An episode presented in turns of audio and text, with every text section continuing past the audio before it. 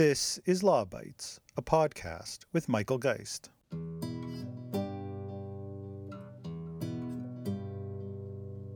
The fight for net neutrality is extremely important right now.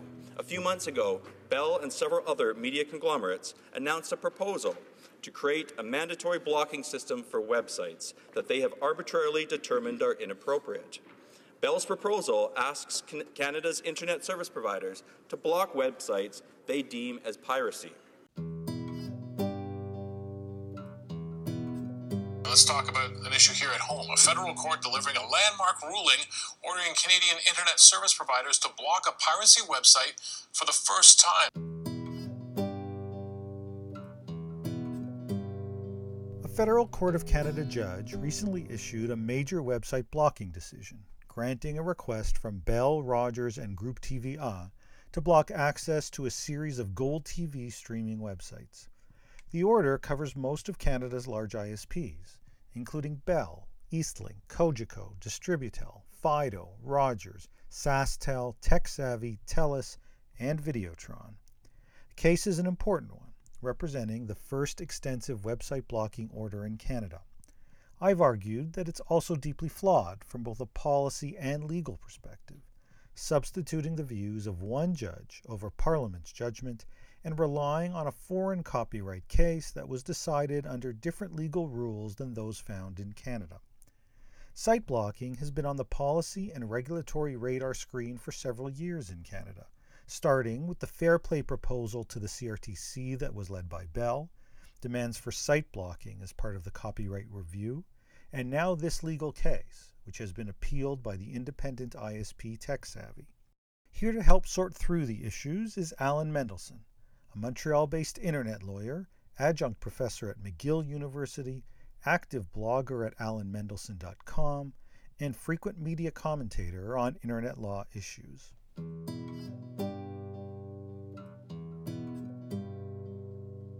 Allen, thanks so much for joining me on the podcast.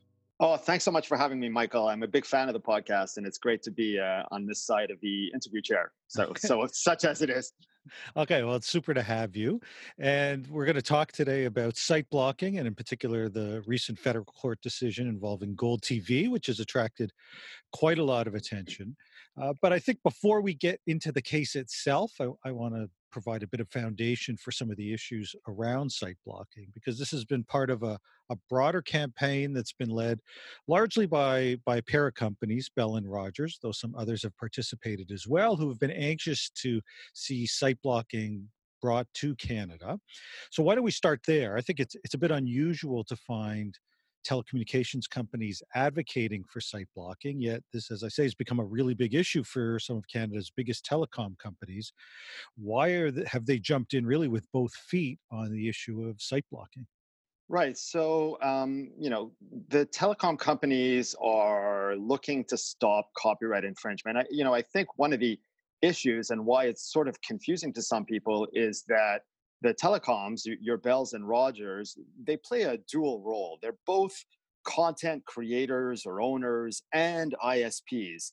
So, you know, it's funny, look at the Gold TV decision and you see Bell in two different sets of parties as both plaintiff and third party respondents, and it's indicative of their dual role.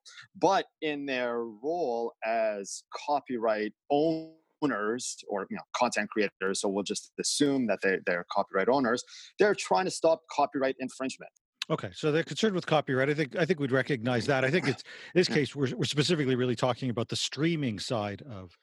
Uh, yeah, of yeah, exactly. So I mean, you know, copyright infringement comes in a multitude of factors um, you know, I wrote my master's thesis 10 years ago on torrenting, which was the big copyright issue back then.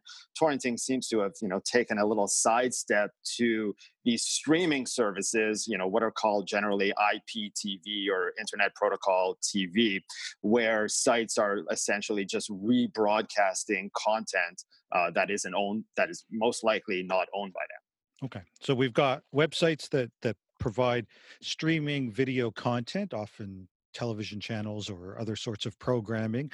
We've got companies like Bell and Rogers that uh, may create or pay to create some of that content. Very often, I think they're licensing the content from others as opposed to being the original yeah, creator. Well, but regardless, the case. Yeah, yeah. Regardless, they've got they've got domestic rights in it.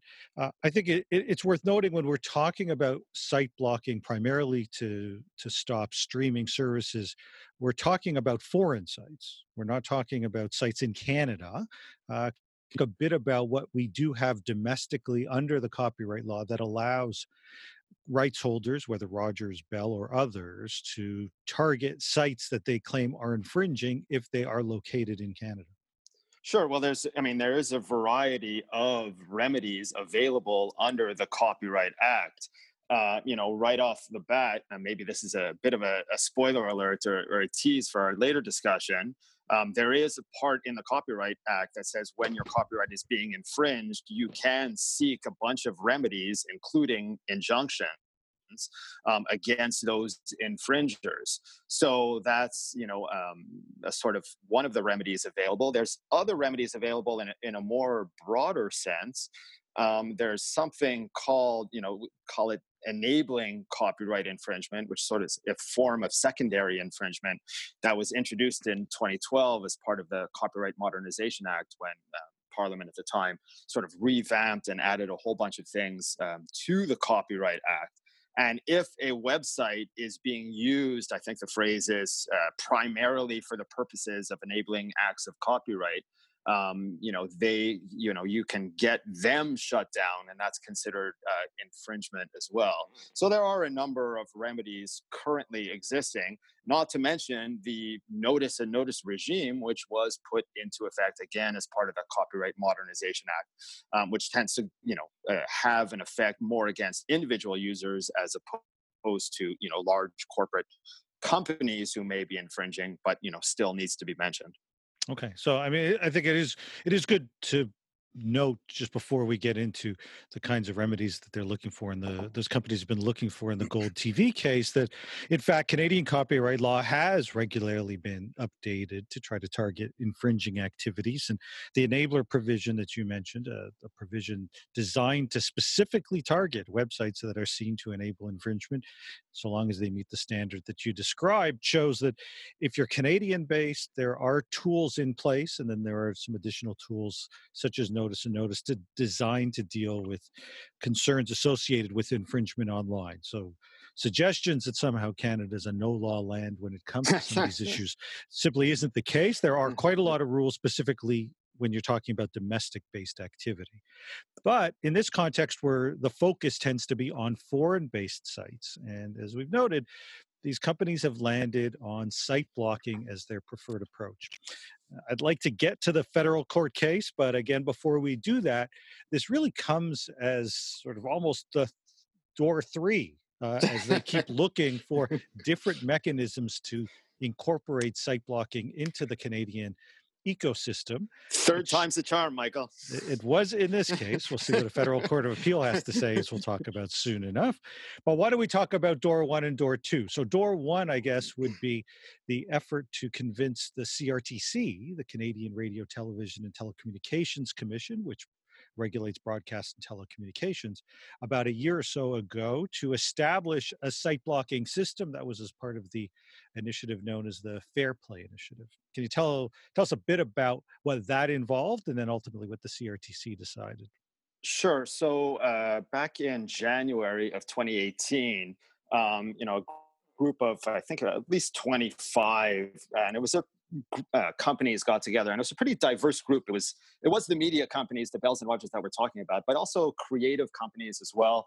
Um, even the CBC was was part of it, and they they came together in a group called Fair Play Canada. Uh, people call it the Fair Play Coalition, um, and they petitioned the CRTC.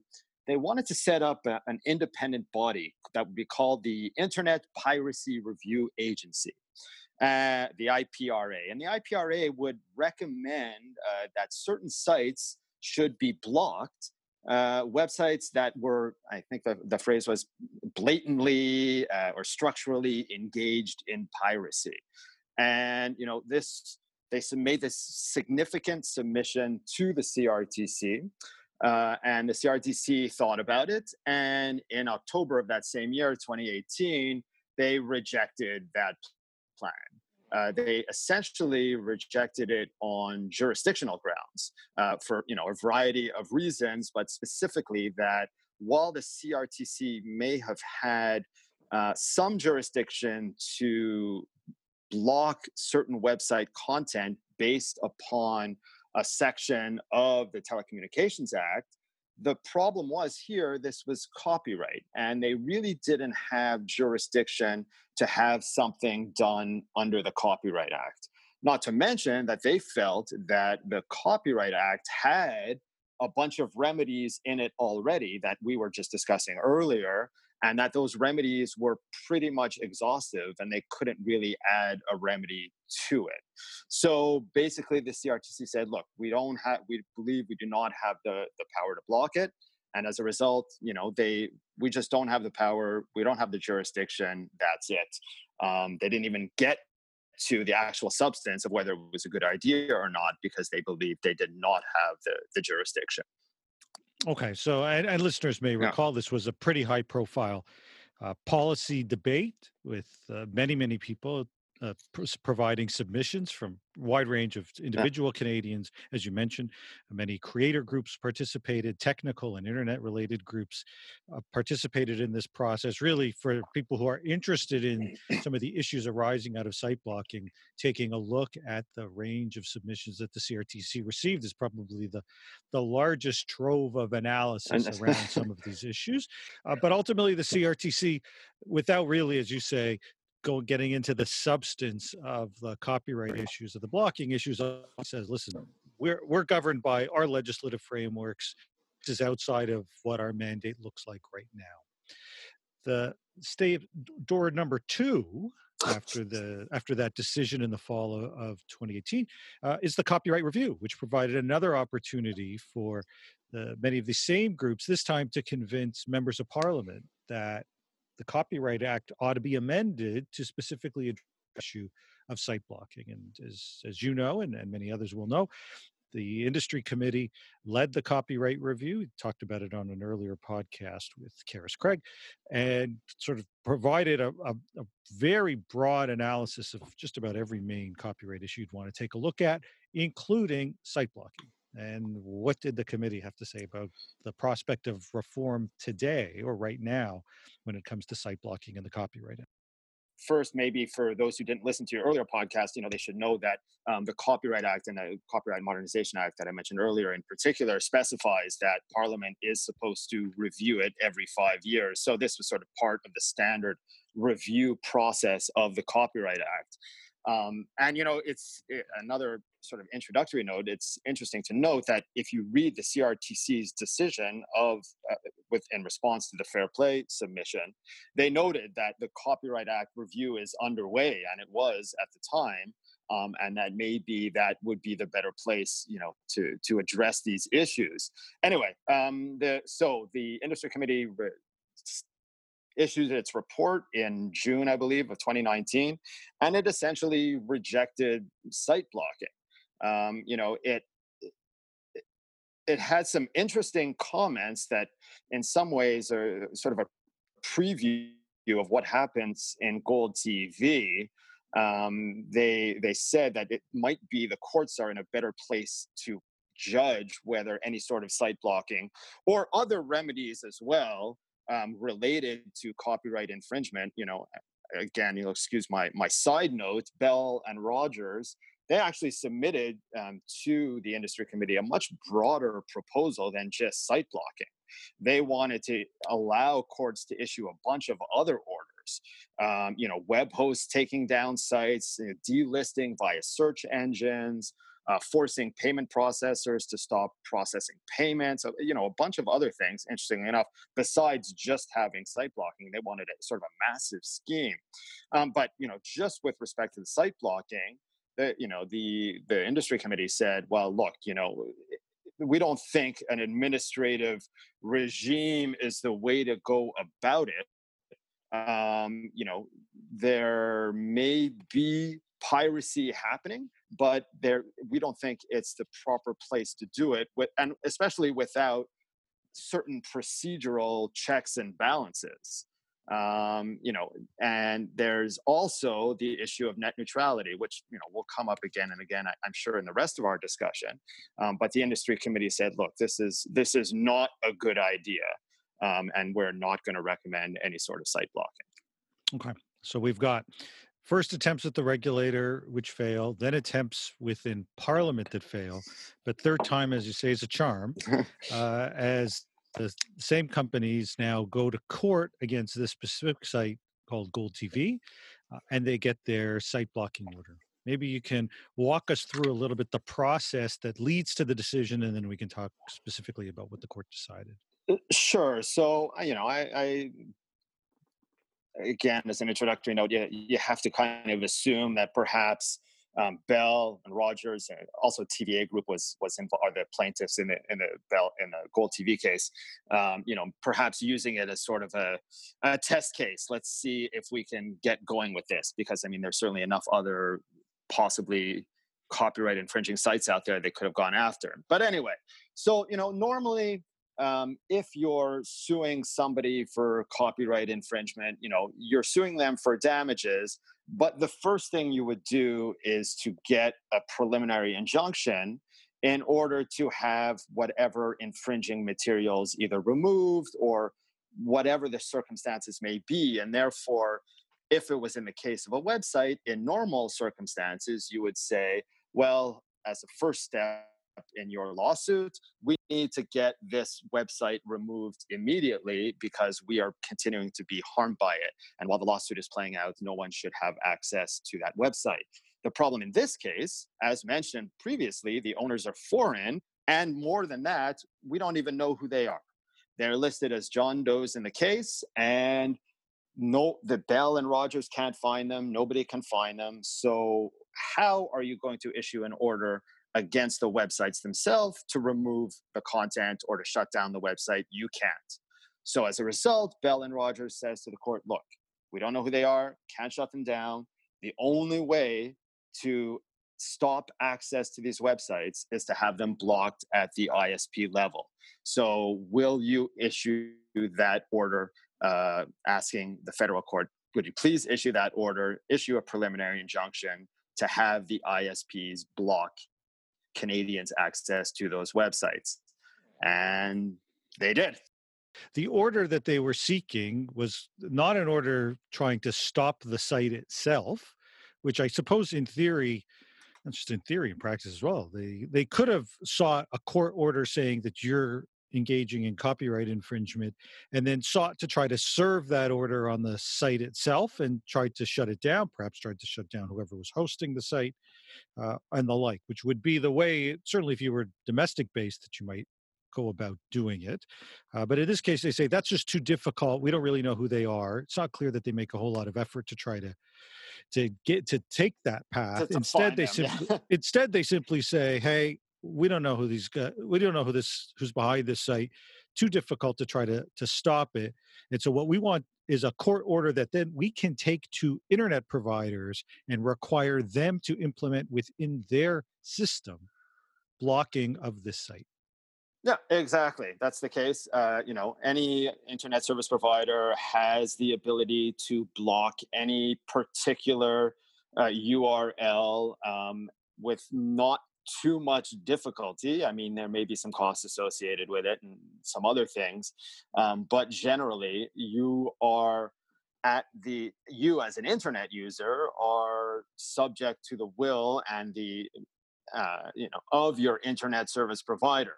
They are the ones you know sending you on your way to those websites. So eh, to to use a colloquialism, eh, as a result, they certainly have the ability to block it and the most effective, easiest way to block Cana- to not have Canadians access this allegedly, you know, uh, infringing content uh, in the eyes of Bell and Rogers was to just have those ISPs block it. Yeah. Okay. For for someone who who'd followed, let's say, door one and door number two, the the decision probably comes a bit of a surprise because the companies had gone first to the CRTC saying we need a system to allow us to block. Then they go to the to Parliament and say we need a system to block. And now we've got a court saying, well, you didn't really need a system. We've already got a system. So is there something specifically on site blocking in the Copyright Act, or is the court reading in as part of some of its broad remedies the ability to issue this kind of order? I, I, would I would certainly um, say it's the latter. There's absolutely nothing in the Copyright Act that provides for specifically site blocking. Now, the court's decision is entirely based upon the laws of injunction, specifically the laws of preliminary injunctions uh, in this case. And if you read the Copyright Act very specifically in section 34 it does say that you know where copyright has been infringed the owner of the copyright is entitled to all remedies, including injunctions. So the court sort of takes that and runs with it and says, look, the Copyright Act says that we are allowed to issue injunctions. We have been asked to issue an injunction. We are just going to use the law of injunction to determine whether this injunction should be granted without necessarily re- i mean it recognizes obviously but without distinguishing that this particular injunction being asked for is quite uh, a remedy. I mean it is an extraordinary remedy um, but the court just goes about its business analyzing the injunction law and grants the order as a result Okay, so given that there there's nothing specific in the Copyright Act speaking to the issue of site blocking, how do how does the court or where does the court find sort of in a sense the analytical framework to reach a decision for what a, what site blocking ought to look like? Right.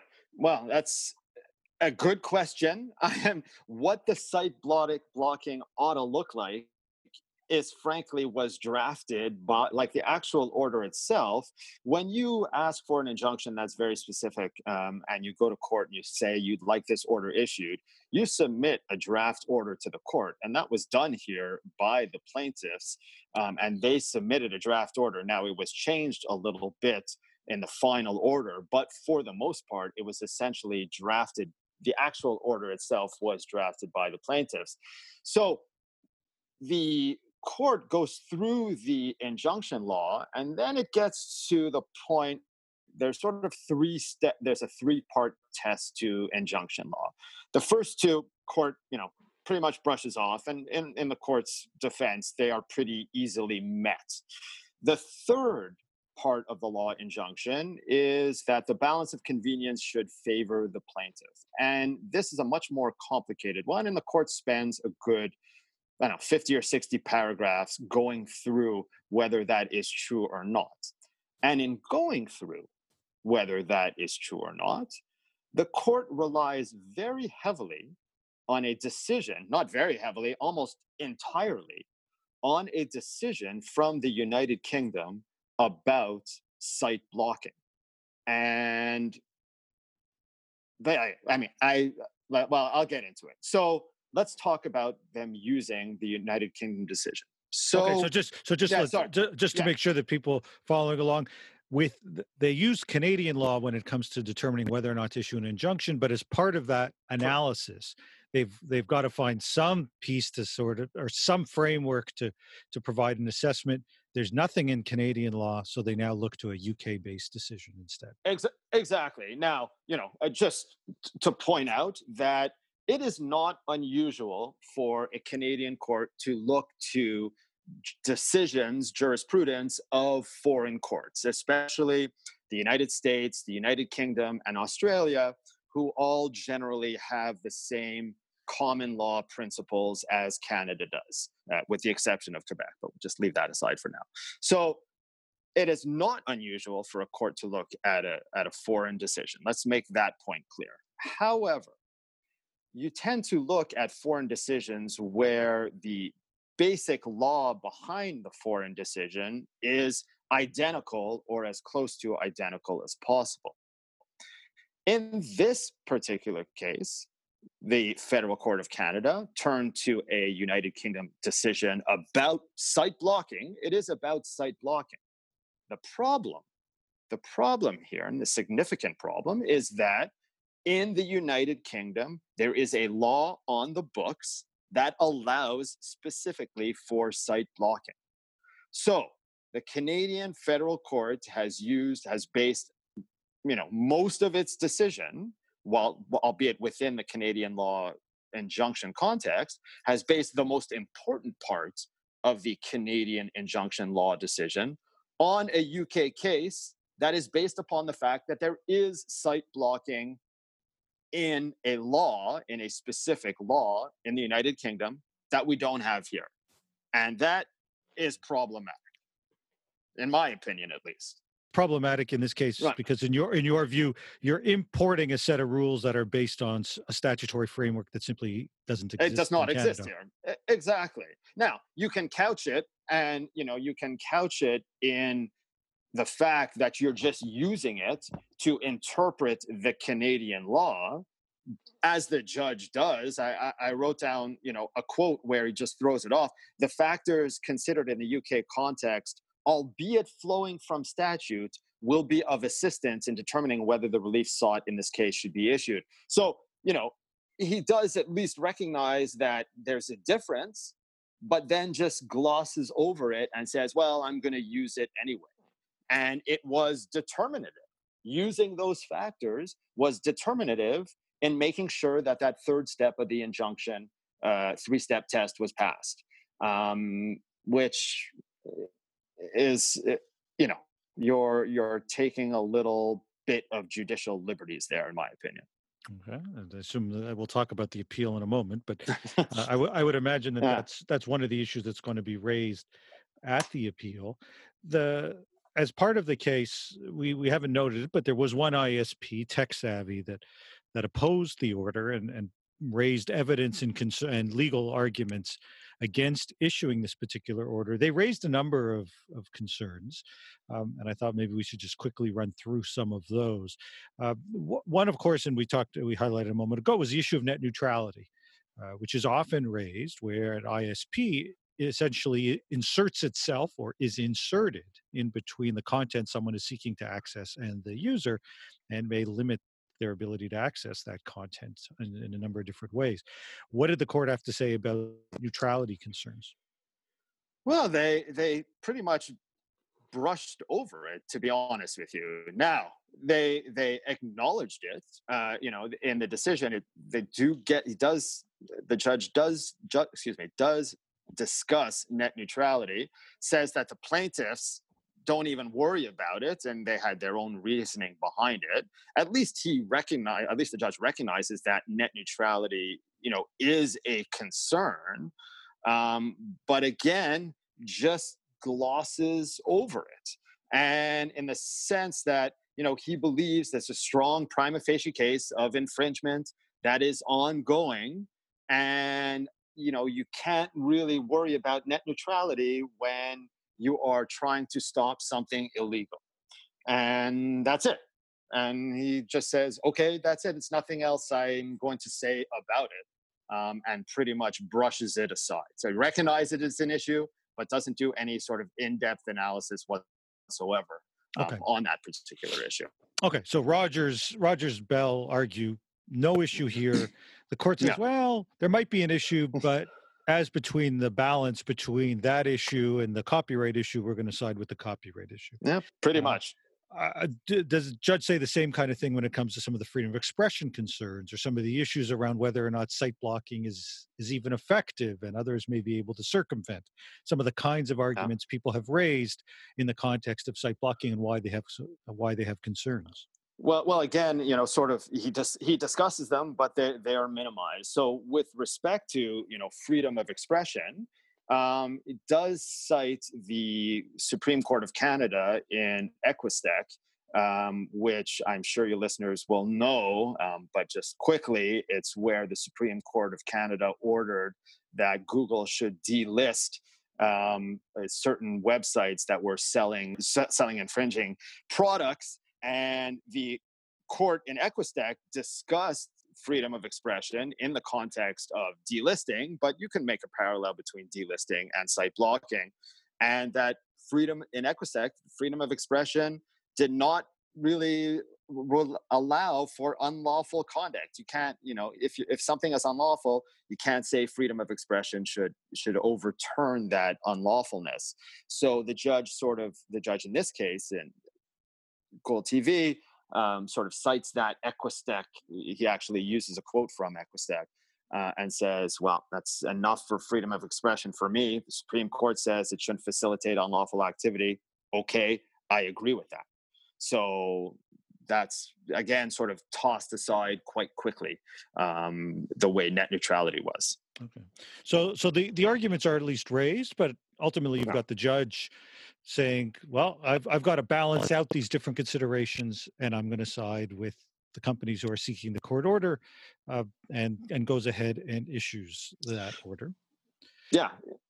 Uh, and, you know and, and like he, he literally just says you know he doesn't really you know balance is a good a good word to use michael because he he actually mentions the word balance but doesn't even do any analysis of that balance. He just says that you know neither net neutrality or freedom of expression tips the balance against granting this relief point final so you know uh, i think that's that'll be brought up certainly on appeal Okay, so what don't we do? just sort of talk about what comes next? There was some question whether or not there even would be a would be an appeal, in part because uh, when you take a look at who's involved in this case, you've got on the one hand the companies themselves that obviously want the order and have invested very heavily, whether that's in the regulatory processes, in lobbying, or now in court cases to try to get it. You've got internet users who aren't involved in this at all, who are ultimately affected. You've got websites that are affected but are unlikely to show up.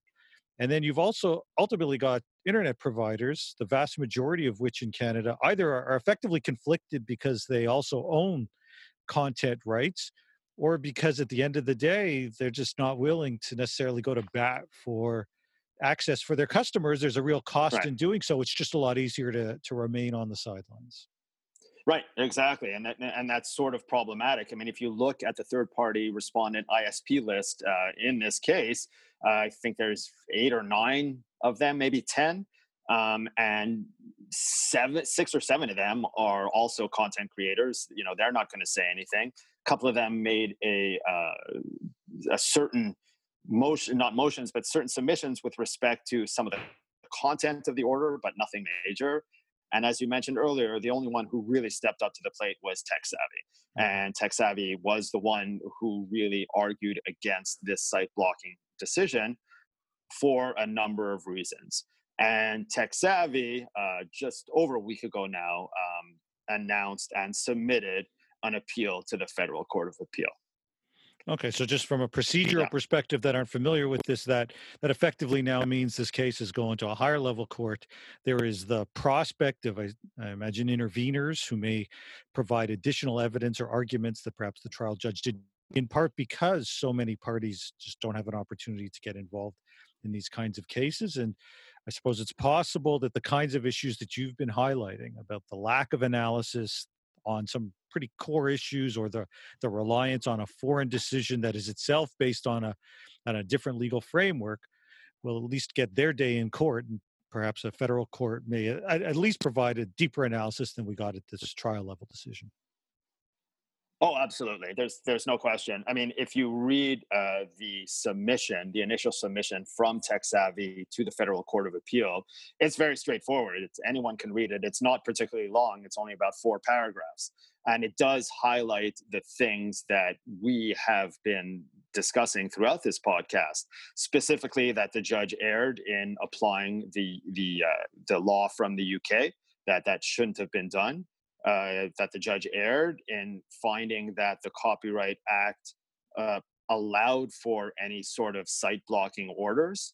There's a whole bit, there's a complicated issue with respect to something called Section 36 of the Telecommunications Act, which does allow for the CR, as I mentioned earlier, it does allow for the CRTC to block in certain cases. And so, you know, TekSavvy sort of saying, well, look, it should be, if anyone should be blocking here, it's the CRTC. No one else should have the authority to do that.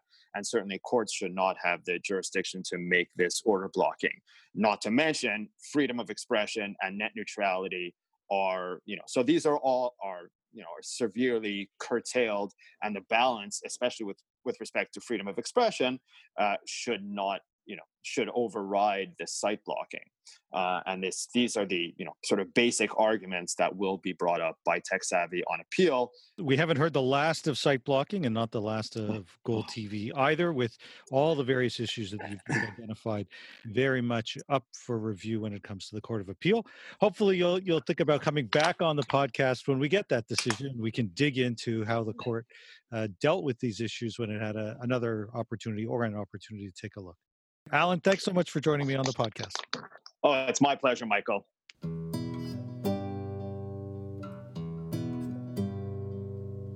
That's the Law Bytes podcast for this week. If you have comments, suggestions, or other feedback, write to lawbytes at pobox.com. Follow the podcast on Twitter at lawbytespod or Michael Geist at mgeist. You can download the latest episodes from my website at michaelgeist.ca or subscribe via RSS at Apple Podcast, Google, or Spotify. The Law Bytes podcast is produced by Gerardo Lebron Laboy. Music by the Laboy brothers, Gerardo and Jose Lebron Laboy. Credit information for the clips featured in this podcast can be found in the show notes for this episode at michaelgeist.ca. I'm Michael Geist. Thanks for listening, and see you next time.